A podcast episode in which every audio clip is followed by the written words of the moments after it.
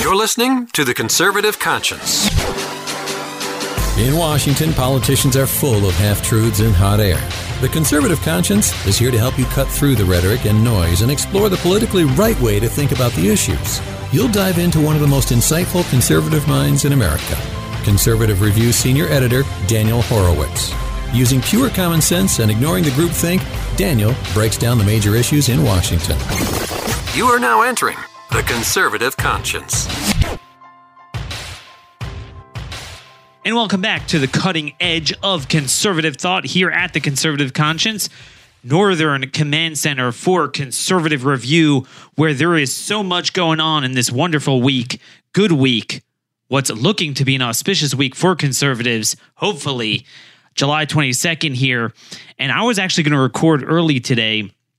And I'm glad I didn't because, boy, is there a lot going on I would have missed some of the most important pieces of information. And man, is there stuff going on. Wow. Hope you guys enjoyed your weekend. Um, I, I see, you know, it's so weird. I I've never looked forward to Monday before like I did this week.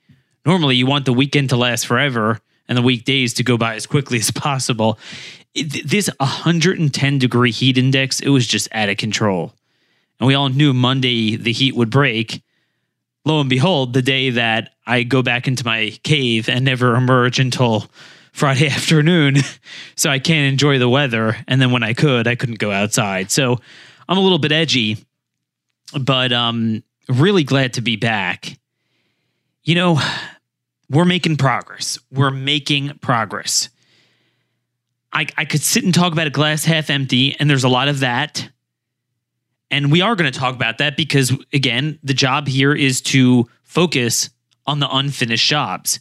And if there's stuff that people think the administration is doing, but they're not doing, we got to point that out. And especially now that we're dealing with this budget battle. But today, I meant to do woe and lamentation. Steve Deace calls me the prophet of woe and lamentation to lament how our country has become a dumping ground for everything. There are so many cases I'm dealing with trying to get information on sex offenders, child molesters, left and right. We're bringing in from from Central America, gang members, terrorists, you name it. Health concerns, a lot of news on all of the fronts we've been focusing on the last six to eight months or so. But we're still going to talk about that but actually, the Trump administration is now doing something about it that I think solves many of these issues. And one by one, they're starting to address our list of 10, 15 items that we demanded for them to do. So we're going to talk about how our country is in mortal danger from what they're in our country is in danger how the Trump administration is doing some good steps to solve this and what more they need to be doing. Tall order for the day. So let's get started. I first just want to enter into our exhibit here. First piece of evidence an article from Voice of Europe that I think is important just to frame the grave danger we're in, how we stand at the cusp. Maybe we crossed that already. I don't know. I hope we didn't, but we got to fight it anyway of becoming like Europe we talked about a little bit on Friday before we had Colonel Dan on to talk about Iran, and there's boys, there are a lot going on there. We don't have time to get into it today. But we talked about the problem, how a lot of people believe that immigration is so nice and beautiful and it's only good and there's no bad and we shouldn't be discerning about how many what type from where over what period of time it's just like it doesn't matter just immigration, dude, we're good people. And we pointed out how no, when you have irresponsible immigration, you're not good people. Because in Europe now, Jews cannot live there in many places because you've turned it into a caliphate. So I just wanted to talk about this article a little bit Voice of Europe. Middle aged Iraqi migrant who raped and murdered 14 year old Jewish girl sentenced to life in prison. So at least, unlike the one we spoke about on Friday, that the judge wants to let off because he's a pothead, At least this guy's got sentenced to life in prison. Now, who knows if that's going to hold? But I remember this case, but I think it's just worth repeating in, in the context of what we talked about Friday and what we're going to talk about today. Ali Bashar, a 22 year old Iraqi migrant who raped and murdered 14 year old Susanna Feldman, has been convicted and sentenced to life in prison by a German court in Wiesbaden. Although the migrant had taken responsibility for the murder, he continued to claim that the girl had contested, had consented to have intercourse with him. um, obviously, the judge pre- presiding over the case said that Ali voiced no sincere word of regret, nor, nor remorse or empathy for killing the teenage girl. Um, in a separate case, Ali is accused of having raped an 11 year old girl in Germany repeatedly. He has also been linked to a robbery that took place in April 2018. The 22 year old Iraqi migrant had first come to Germany as an asylum seeker in October 2015, but had his application rejected the following year. After appealing the decision, Ali was able to stay in Germany until the next decision. You're going to see how this is so important. Why you can't adjudicate an invasion. Why you got to stuff it at the border, and if you don't catch it there, you got to deport them right away because lawfare takes over with tragic consequences. So basically, in May of 2018, he met the 14 year old girl in a wooded area in Wiesbaden, Western Germany. After assaulting her and raping her, Bashar strangled Feldman to death before burying her small body in a shallow grave. Do we want America to become like that? That's the question we need to ask. So, that is the first important piece of news I wanted to share with you. At least that guy has gotten life um life in prison. I don't know if there's parole or not. But I want to read to you another point to frame what we're talking about. Just to uh to frame this issue.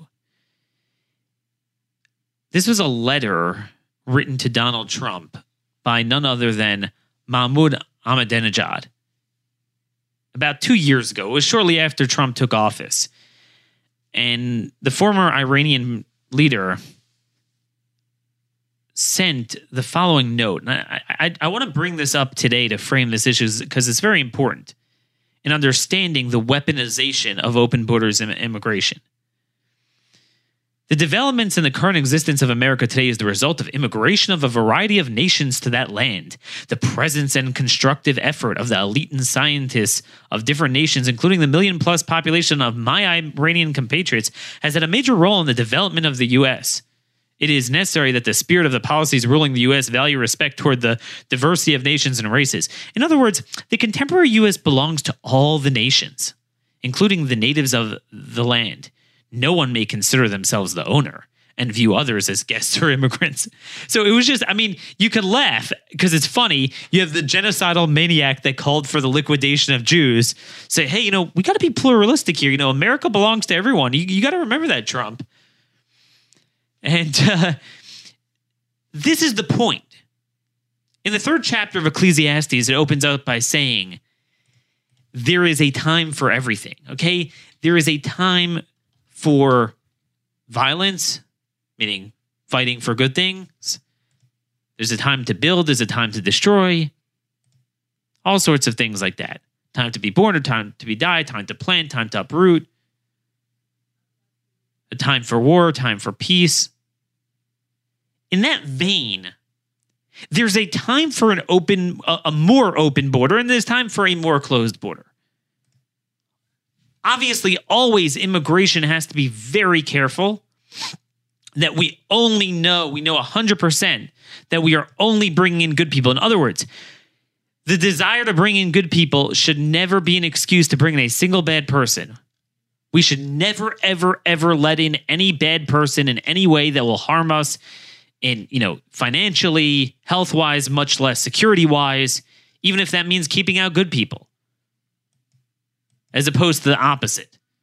That never preventing any bad person from coming in if it's going to mean that maybe some good people can't come in. That should always be the case, but certainly now that we're 50 years into a massive legal immigration that's been very irresponsible.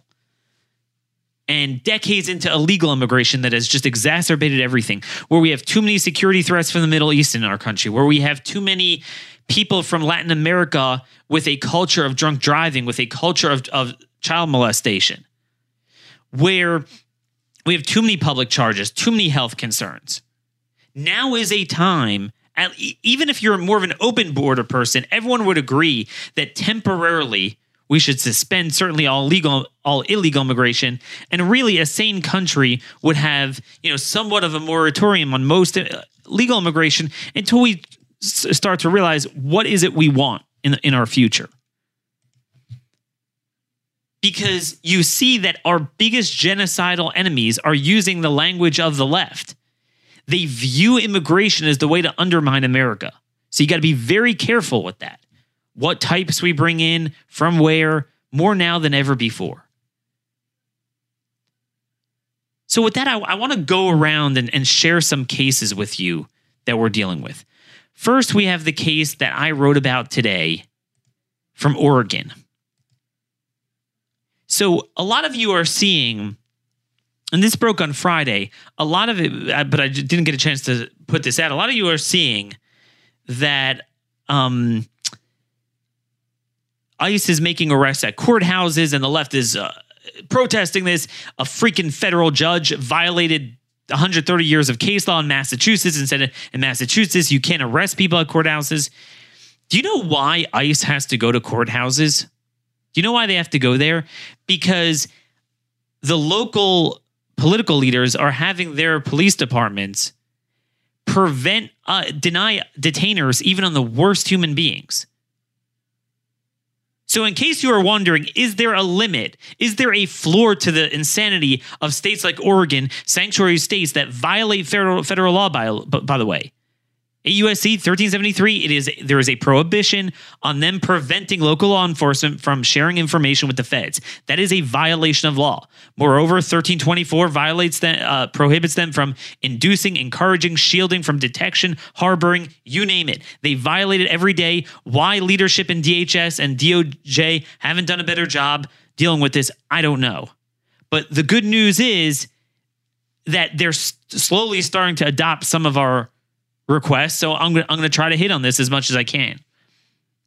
I'm going to try to hit on the things that they're not doing as well while thanking them for doing the right thing on some of the things they are implementing. And they are starting to turn some people back, not all people. And they are starting to implement expedited removal, which we're going to talk about in a minute. But anyway, the Daily Astorian in, in um, Astoria, Oregon, right? This is a beautiful county in the Northwest, a beach county, but also has mountains in it. You know, one of those Western uh, uh, areas on the coast that have mountains and beach. Um, this is Clatsop County. So there was a video of immigration rights activists getting very violent with ICE, where ICE had to pepper spray them and all the media and all these organizations like oh these nazi stormtroopers they come in a courthouse kick in the doors throw people to the ground and just do what they want. What everyone forgets is this guy fabian alberto zamora rodriguez is a child molester. On february 27th yes that was a long time ago. February 27th Zamora was caught in an online child sex thing by the local sheriff's deputies for planning a sexual rendezvous with an 11 year old at a park, and he was apprehended there, so they caught him. He was booked on one count each of first and second degree online sexual corruption of a child, two counts of attempted use of a child in sexual explicit display, and eight counts of encouraging child sexual abuse in the first degree. He used online communications to make detailed plans to meet the child in person twice. He only followed through with it once, and thankfully he was caught. He's also allegedly um, pressured a person he believed to be 11 to send him lewd images over online. ICE, I'm not going to tell you how I know this because I'm going to get to this in a minute. ICE lodged a detainer on this guy in early March, right? A day or two or three later, right? You know, because this is the end of February. And they did not cooperate. Even in this case. So the only thing ICE can do is either they get him in the in the jail or they get him at the courthouse because often at the courthouse and especially in these liberal places which we're going to see in a minute they let them out on bond they let them out on bond and then they lose track of them so this is the way to ensure that we get this guy now first of all I would sure hope that ICE is culling the lists of sex the sex uh, registries in the various states how do how is it and this is not in this case, but I'm just saying in general, uh, we've reported on cases like this before, that you have a single illegal alien on a sex registry. Meaning, by definition, if you're here illegally, shouldn't you be removed right away so that you're not living here on a sex registry? You know, I wish we could deport all Americans, but who, who, are like that, but we can. I mean, has it gone this far that the immigrant rights groups will get violent and protest ICE even deporting a child molester? And the answer is yes. That's what we see here. But there's something I didn't report, and I'm not going to tell you how I know it, but ICE couldn't tell me anything. And I was thinking, well, why couldn't ICE tell me this guy's immigration history? It was, it was weird. Why couldn't they tell me his history? he's in their custody. Usually they could tell me more if, if he's in their custody as opposed to just having a detainer held uh, over on the local custody. So I was a little bit perturbed. I'm going to tell you what I found out. This man was in the process of applying for a U visa.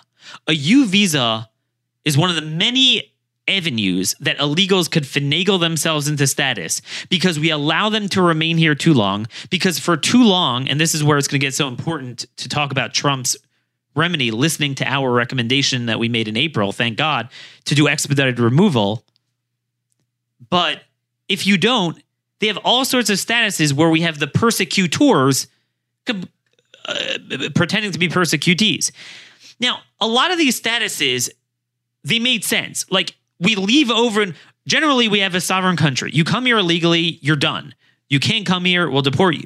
Now we leave discretionary, and this is the key word, discretionary um, decisions in the hands of the attorney general, DHS secretary. Look, if this guy is you know going to be a star witness in a trial, if they're a victim of this or a victim of that, you have the avenue if you want to give them a certain status but you certainly don't have to.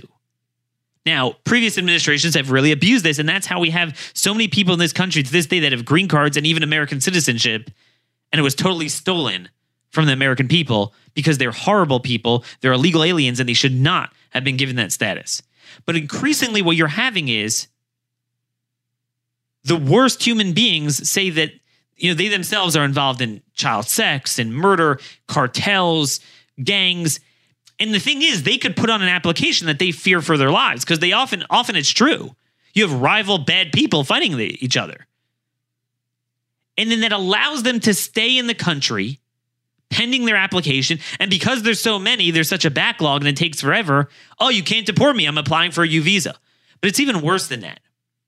Even after the person is caught doing a crime and ICE apprehends them, evidently, if they applied for a U visa, not only could ICE not release to the public that the guy is an, a U visa applicant, but because he is a U visa applicant, they can't even tell you anything about the rest of his immigration history. Whether there was a detainer ignored, I happened to find out there was, but ICE could not tell me that. So I wanted you guys to know that. That is what's happening here. So that's got to be clamped down on the U visas, and they got to clamp down on 1324s and 1373s like, I'm sick of this business.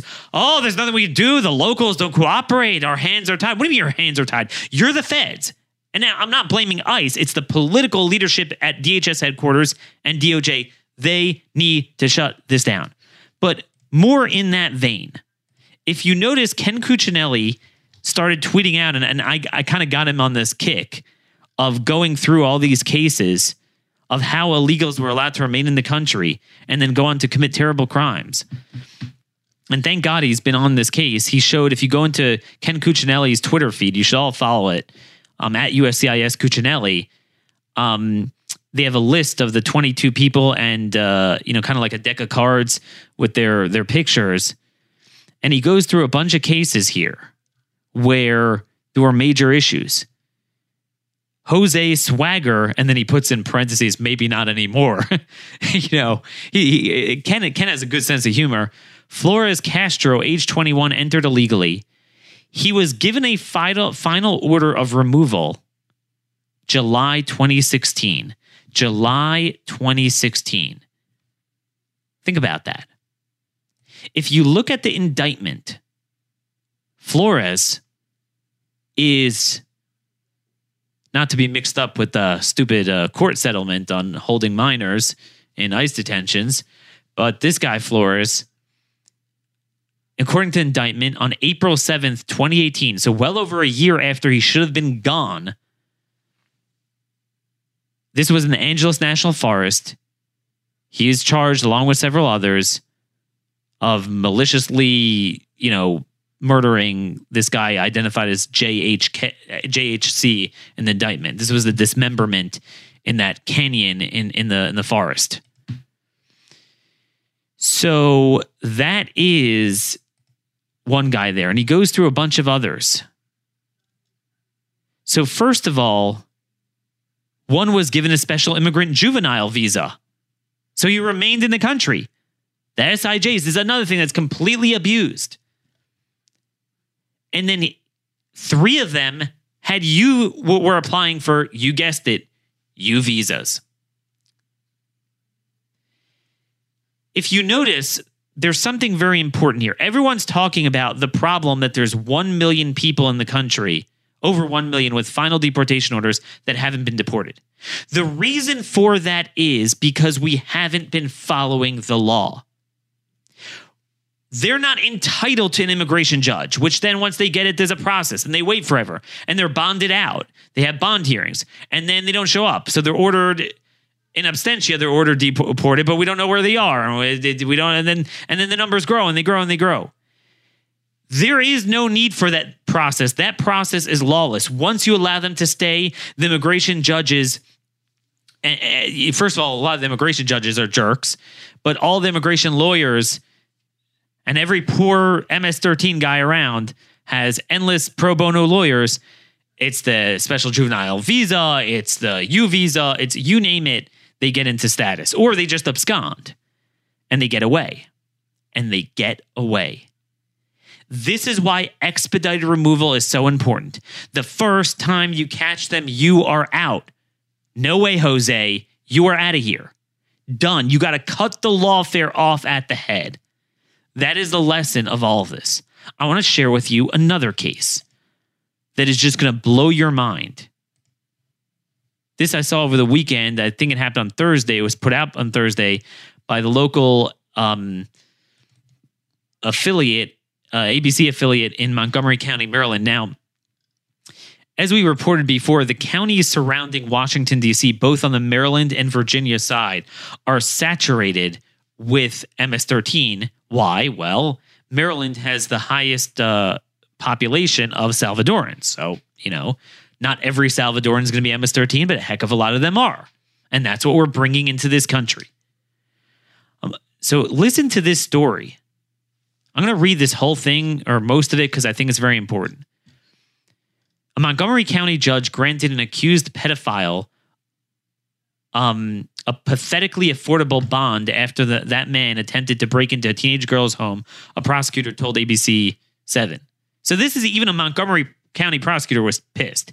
Miguel Angel Martinez Menjivar, 25, of Northwest DC, faces a list of criminal counts, including fourth degree sexual offense against the 14 year old and malicious destruction of property. According to court records, the 14 year old victim's mother learned her daughter was engaging in a nine month sexual relationship with Martinez Menjivar, then 23 years old. She made the unsettling discovery after staff at her daughter's middle school located pregnancy tests in a backpack a few nights later. The victim's mother answered knocks at the door. Basically, the guy um, went around and, and broke into the girl's window and walked walked through the window after punching it in. Shards of glass fell onto the 14 year old girl and her nine year old brother as they slept in bed directly below the window. Both siblings suffered cuts to their legs and had to be treated by paramedics. So, first of all, it's just important to keep in mind that the victim I can't prove this because they'll never obviously give me certainly information on victims. They don't give information on perpetrators. Is likely illegal. I mean, you know, just the circumstances you would imagine they're illegal. They could be illegal, but it's very likely they're illegal. So again, by having our weak policies, you know, if you're not going to at least enforce the laws for Americans, do it for the foreign national victims.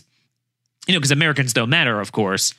And I thought only illegals matter. So I figure at least we're concerned about illegal children, right? Well, no, we're only concerned about illegal children who die of natural causes and then we blame it on Border Patrol. We're not concerned of illegal victims, children who are sexually molested by other illegals. That that that doesn't matter. Now, here's an important point. Although willing to speak by telephone, Martinez Menjivar declined to come to the police station, claiming he had just started a new job and it was pressed for time. Authorities first filed charges in July 2018, but for reasons that remain unknown, did not locate Martinez Menjivar until last month, nearly a year after this thing happened. Just let him go. Again, people are here illegally. The worst thing that could be, uh, worst thing imaginable not only don't they more aggressively try to seek out immigration status just so we can get him out of the country and we don't have to deal with the sex offender, they go out of their way, like it appears in this case, to let him go. But then, even after they got him, Montgomery County District Court Judge Patricia Mitchell, piece of garbage, that woman, granted Martinez Menjivar a $5,000 bond. $5,000 that allowed this guy to be released in exchange for a $500 payment. Now the judge blame the the prosecutor blames this on Annapolis, the state legislature pushing out of control bond. So and that is a separate problem, you know, and we're going to try to get into this this week as the first 3000 federal prisoners get released under that stupid first step jailbreak act Remember, this is the next step. All the states are now trying to abolish bond or make it very low. These are the people who get out. It turns out this guy is an illegal alien from El Salvador. ICE placed a detainer on him. I think they did cooperate, but this was only the second time around, a year later when they caught him. But guess what? In immigration, so ICE got a hold of him. So we always talk about the importance of ICE because, you know, a lot of these guys get out on bond and then they could run away and do more crimes. At least this way, ICE has an immigration hold. So even if not for the criminal charge, but the, you know, immigration charge, they ensure the guy doesn't get away. But you know what? It's not so true all the time. Because guess what? You have immigration judges that give them bond. And in this case, the guy got out on bond again by an immigration judge. Here's the important point. If you implement expedited removal and you catch these guys within 2 years of when they come, they should be they, they should be removed without anything. I'm going to finish that point. I just want to introduce one more piece of evidence into the conservative conscience court case here. And again, another way America's becoming a dumping ground. Alleged, this is from Breitbart, alleged ISIS sniper entered US from Kazakhstan on diversity visa lottery. A man charged with joining the Islamic State as a sniper and firearms instructor originally came to the United States through the diversity visa lottery. Ruslan Maratovich Asainov, 42 years old, was charged last week in Brooklyn, New York, federal court for aiding ISIS in 2013 when he allegedly traveled to Turkey and Syria to fight for the terrorist group. According to USCIS, he first arrived through the diversity visa lottery in February 1999. Folks, it's been almost two years since we had that New York subway attacker from Uzbekistan come here on a diversity visa lottery. And we promised to get rid of it. Folks, just a few years ago, this was maybe 2011, the House voted to get rid of it. The previous decade is my like 2006 or so, a bipartisan majority in the House voted to get rid of it. Yet not a sing yet since this has happened, not a single Republican run committee when they had the House and then when they lost the House, at least in the Senate, has voted to end something that is so universally scorned. So universally scorned. Okay? Nothing. We've got nothing. Nothing here. Could you imagine that? Our country is becoming a garbage dump for all of this. The worst things you could imagine. Now, before I get to the garbage dump of health concerns and the latest on that, I do want to get to expedited removal. So, look, we're going to take this a balanced approach here. I'm going to take yes for an answer. As the administration listens, I'm going to praise them for it, but also underscore the need to stand behind it fully against the courts and really stand behind it because that, that that's what they got to do, and also do other things that they're not doing yet. So, some of you might have seen this earlier today, and this was a bombshell because I didn't know it was coming. I thought they were going to shy away from this, but I called for it in April. They did it today. I mean, it's going to take a little while to implement it, but they're publishing a notice in the Federal Register to change the regulation to actually, for the first time ever, implement expedited removal. What is expedited removal? You're going to hear a lot of things. Oh, Trump's being a Nazi. Oh, Trump is doing all this sorts of stuff. Let me tell you something. What Trump is doing, if they follow through with it, is implementing one of the most foundational sane laws that passed nearly unanimous in 1996 but for 23 years has not been implemented. It is the strongest law. It is stronger than anything that you could possibly pass in the future. There's no reason to pass anything in the future. This is it. Many people wonder, based on everything we're saying, why do we need to adjudicate our way out of an invasion? A lot of people are wondering this. Well, I don't understand. Like, what do you mean? You're here illegally. I get this all the time from from average Americans, legal immigrants. Like, I don't understand. You're here illegally. You're out of here. What's with this court and process, immigration judge, bail, final deportation order, this, that? What is going on here? And the reason is all of this cancer has been able to metastasize for one reason because Bush, Clinton, and Obama refused to implement this law to its full ex- extent. Even before this law, it's important to remember 1954, Operation Wetback. Eisenhower returned hundreds of thousands, possibly a million illegal aliens without any recorded evidence in the history of any litigation, any court case, order. We talk a lot about, oh, a million people with final deportation orders, but you don't need deportation orders. You don't need an immigration judge. If an immigration officer, officer, not judge, ICE, Border Patrol, if they catch you, if you don't have a claim of being an American citizen or having a green card, you're out of here. You're out of here. So, in order, and that, that was always true, that was always true in our case law for years. The courts said that. But Congress finally codified it very officially and very boldly in 1996.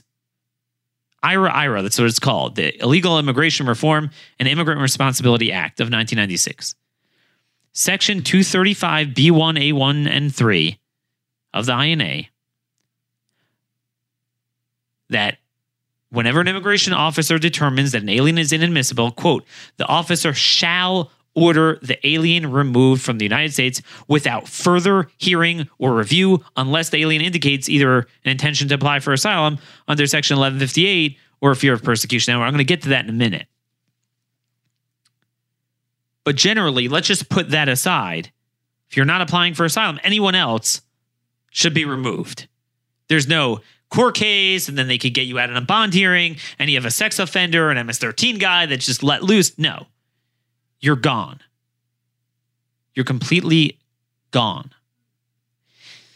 Statute makes it clear that if you look at the um, the existing regulation, 8 CFR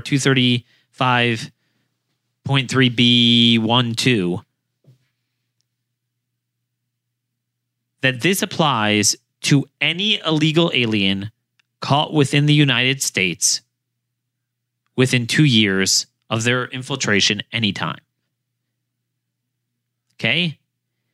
Any alien that fails to establish, quote, to the satisfaction of the immigration officer, not judge, officer, that they have been physically present in the United States continuously for two year period, they're gone. The commissioner this is back when we had the INS. Now it's the ICE director, shall have the sole discretion to apply the provisions of Section 235B1 at any time to any class of aliens described in this section. Okay? And, and it's very simple. The law was implementing a very simple concept that illegal aliens don't have rights to be here, they don't have due process, they don't have anything. Again, if I want to convict you criminally and lock you up, I want to actively prosecute you, then you have a, tr- a trial. But if all I want to do is merely enforce our sovereignty and say, look, you're in my house, get out. There's no immigration judge, much less an Article 3 judiciary federal judge to get involved. Okay? I want to just read to you the philosophy in an 1893 court case, Fong Yue Ting v. U.S. By the way, this was Justice Gray, the author of the birthright citizenship case, just FYI, Wong Kim Ark. Quote, the order, this is a very important quote here. The order of deportation is not a punishment for crime. It is not a banishment in the sense in which the word is often applied to the expulsion of a citizen from his country by way of punishment. It is but a method of enforcing the return to his country of an alien who has not complied with the conditions upon the performance of which the government of the nation, acting within its constitutional authority and through the proper departments, has determined that his continuing to reside here shall depend. He has not therefore been deprived of life, liberty, or property without due process of law, and the provisions of the Constitution securing the right of trial by jury and prohibiting unreasonable searches and seizures and cruel and unusual punishments have no application. So when all these a-holes say, oh, you need a criminal warrant or a legal search and seizure or legal this, you can't do this, or he's entitled to a judge, that is not true. This is good law. This is settled law. This is held upheld by 130 years of case law. So really, it should apply to any alien. But Congress said, look, okay, if you could prove to the satisfaction of, of a agent that you've been here more than two years, okay, maybe okay, you've established some ties here, then not that you get to stay, but you get to go in front of an immigration judge. But certainly anyone caught less than two years. And the point is, if we go and do this at the front end, you're going to have fewer people that get into the post two year deadline. But what happened was the Clinton and Bush administrations only implemented the law basically at it was within 100 miles of the border within 14 days rather than anywhere within two years. And even then, they really only apply it right at the border and really only apply it to a small number of people. That's how we've had all this lawlessness of endless, needless crimes that have been committed in this country by people who, pursuant to a law that passed by voice vote, this law, among many other things, 287G was in there, barring in state tuition for illegals was in there. A lot of things was in this bill, but it passed unanimously. It passed almost unanimously in the House. Do you know who voted for it? Nancy Pelosi. She said at the time, I agree with my colleagues that we must curb illegal immigration responsibly and effectively. James Clyburn, Steny Hoyer, the top three House members all voted for it. Chuck Schumer and Dick Durbin were in the House then. They voted for it. Dianne Feinstein, Patrick Leahy, and Patty Murray voted for it in the Senate. And really, every if you include the final vote, the voice vote, Joe Biden and anyone who was there at the time voted for it. So Donald Trump, make no mistake, you're going to hear a lot of howling and noise. He is merely implementing a common sense law that would have precluded this entire crisis of the last 20 years. A law voted by both the current House and Senate Democrat leaders. And that's the important thing. Why is this so important? Why have I been frantically calling for this? Because we are closely reaching the two year marker of when this latest iteration of Central Americans who have been ca- caught and released have got into this country. And if you don't implement this soon, they're going to surpass that two year marker. We cannot fight this court case by court case.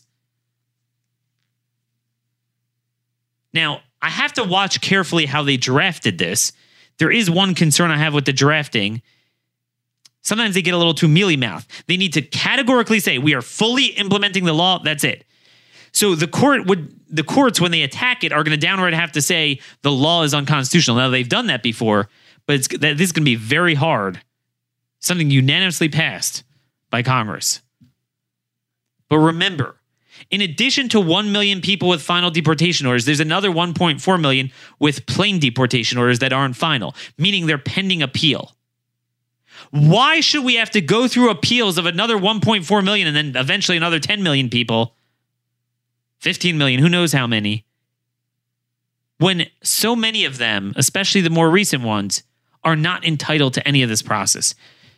So this is this is probably the biggest news of the year if they follow through with it that they are finally implementing exped- expedited removal. You don't need an immigration judge. You are not entitled to any due process.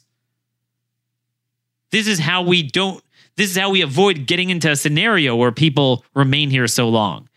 A bipartisan consensus recognize that that you allow them to get here too long, they have they start agitating for rights, then they apply for all these things. You got to right away nip it in the bud. Now, there's something very important here. The burden of proof is on the alien. In other words, it's it's even stronger than oh, if you're here two years, you have the right to be here. No, you have to prove to the satisfaction of the uh, the ICE officer or border agent that you have been residing here for two consecutive years, and if not, he could deport you immediately. And that determination, as long as a supervisor, supervisor agent has to sign off on it, as long as he does, that decision, I want to be very clear, is unreviewable by an immigration judge, much less an Article 3 federal judge. So, in other words, theoretically, let's say an illegal alien shows an ICE agent um,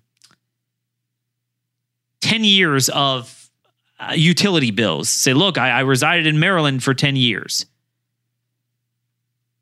The agent could say, I think that's bull. I think that's a false alias you're giving me that you engage in identity theft. I don't think that's real. I'm not convinced it's real. You're deported. You might think, oh, okay, so now it goes to the courts and he shows the evidence and we have a court. No, it has to, that, because they knew, Congress knew when they wrote the bill that if you leave this loophole, oh, an agent gets to deport you, but you know, you get to have a fight over the two years. Well, then again, if you're going to say every decision gets to be reviewable, what's the point of having it review? You know, the bar to review if they could review the determination. So that's what I'm saying. It's so strong that even if the agent like is is probably is lying, even if the agent is like really he was here for more than he was like screw it, I think he's not. That is unreviewable. So we explain how this works at the interior. Now you might say, okay, Daniel, what about at the border? Doesn't it say that if they say that they they have a credible fear, you can't do expedited rem- removal? Now, first of all, very few are claiming exp- uh, a credible fear. And this is the way to jam them right away. Right away, everyone, you tag them with ER, expedited removal. Now, if they go and defensively claim asylum against the deportation, credible fear, here's the deal. That still doesn't entitle them to a court. The Attorney General and DHS Secretary could write regulations, which they're in the process of doing. You're bogus have the asylum officer and and and, and again you could deputize ICE and Border Patrol to make that determination. So you don't even have to give it over to USCIS. They're like, okay, uh, that's bullcrap. There's no credible fear. Violence is down in Central America. We know this is crazy. You're gaming us out. You're you're an economic migrant. That then it's it, it's not like an exception to expedited removal. It's a little bit of a bubble. If you had a diagram of the immigration process, okay, stop, one more process, credible fear. We could turn that down within 24 hours and then you're back in expedited removal. But if you don't initially put them in there, then even if you turn down the credible fear, then you have to go through what's called the whole 240 process, even for a regular deportation order through through an through an IJ, an immigration judge. I'm sorry, I'm talking very quickly. There's just a lot of information to give over in a short period of time. Let me just get a drink here. Man, my throat is dry. the Congressional Research Service explains this regarding the lack of juris, judicial jurisdiction. When we say that the courts have no jurisdiction, it means the following The jurisdictional bar applies, meaning that they can't hear the case, to claims that an immigration officer improperly placed an alien in expedited removal, challenges to an immigration officer's credible fear determination that's a key one. Arguments challenging the procedures and policies implemented by DHS to expedite removal, and claims contesting the expedited removal order itself. Done. Trump administration needs to stand behind that and to say that a court can't even review the case. Period. Done. Open and shut. We're going to watch this very closely. This is very, very important but I wanted to get that out today. Very important. So um, we went through a lot of cases. The next thing I want to mention finally is health concerns. On the one hand, it looks like at El Paso, they are turning a lot of people back, but they're not yet turning people back at the biggest problem which is the RGV sector in the far east of Texas. One of the things I'm noticing is that we are getting a lot more people from Venezuela. This is very disturbing. Very, very disturbing. Very disturbing trend. I'm looking at the Texas numbers here. Last week, meaning from a week ago, Wednesday to last Wednesday, Wednesday's the end date, July 17th, there were 189 Venezuelans caught at our border. That's already a lot for one week. The week before it was 99. The weeks before it was holding around 40, 50. In May, it was around 30. April, around 20. Before that, just a trickle. So I've watched these numbers carefully. Those numbers are going up. Let me tell you, there's potentially millions of Venezuelan migrants. Most of them have gone south through through South America, Argentina, Brazil. Obviously, Colombia got slammed. But this is a sign that they're turning north. And let me tell you, folks, with Venezuela being a proxy of Iran, Russia, and China, and Turkey, that is a very, and Cuba, that is a very scary national security threat but it's also a health threat. So CDC basically put out a statement in April and said that the entire health infrastructure in Venezuela has collapsed. There's measles there, there's dengue fever, chagas, you name it, um, mumps, malaria, yellow fever, and yes, polio. Polio vaccines have gone down and they're no longer confident that we could protect from polio.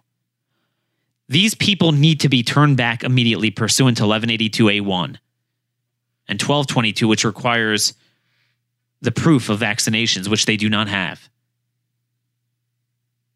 We need to nip this in the bud because this is the next shoe to drop. I'm warning you guys. In addition, while the numbers are generally g- going down a little bit from Central America, 1,100 people caught from Africa since May 30th. I'm just looking just from last week 45 people from Angola. They're coming from Benin. They're coming from Cameroon, 26 from Cameroon. Obviously, Democratic Republic of Congo, Plain Congo, Ghana. Five people from Uzbekistan. That's not Africa, but that's uh, security concerns. 27 from Bangladesh, 32 the week before. Two from Iran. Huh. I'm just going down the numbers here. Folks, that is a very grave concern. I don't know why we're not enforcing that. But that that needs they need to be turned right back. Now, some of you might have seen I put out on my Twitter Saturday night that I heard that a processing station, the Rio Grande City, that's in the RGV, it's in Starr County, was shut down. It turned out that the measles, they did they thought that a toddler had measles, but the test was negative, and now they were testing for rubella. So that's the latest on that. At least that's what they're claiming that the that it wasn't a measles case. It looked like it, so now they're testing for rubella. But again, remember, folks, this is a very big problem. America has become a dumping ground for the worst diseases we've kept out, a rash of child molestation, MS 13, and terrorism. Meanwhile, you have so much with the countries now. Remember, Iran understands the power, like we said from Ahmadinejad, like we've said from Rouhani, drugs, migrants, terrorism, of the weaponization of immigration, illegal, legal, loopholes. And then through all this, you got Venezuela, which is a proxy, collapsing and they're coming north. Remember, there's a lot of native Spanish speakers whose names are Arabic because there's several hundred thousand Arab diaspora in Venezuela, as well as the health concerns. Our voice is being heard, we're getting out, but I need you guys to really go pedal to the metal. Give this show to everyone. I got to run now, put out another article. But um hope this show was helpful. Again, some good news. We're going to report the bad news. We're going to tell the truth like it is. Even when we relaunch the show through video, it's going to be the same thing, just a format to go out to go out on YouTube where everyone could hear it now, everyone could see it. This is the only place you're going to get this information, so we're going to keep it coming. We're going to also have good guests coming up. Send me your comments, concerns, and questions at dhorowitz at blazemedia.com. Tweet me at armconservative. Till tomorrow, God bless y'all. This has been another episode of The Conservative Conscience.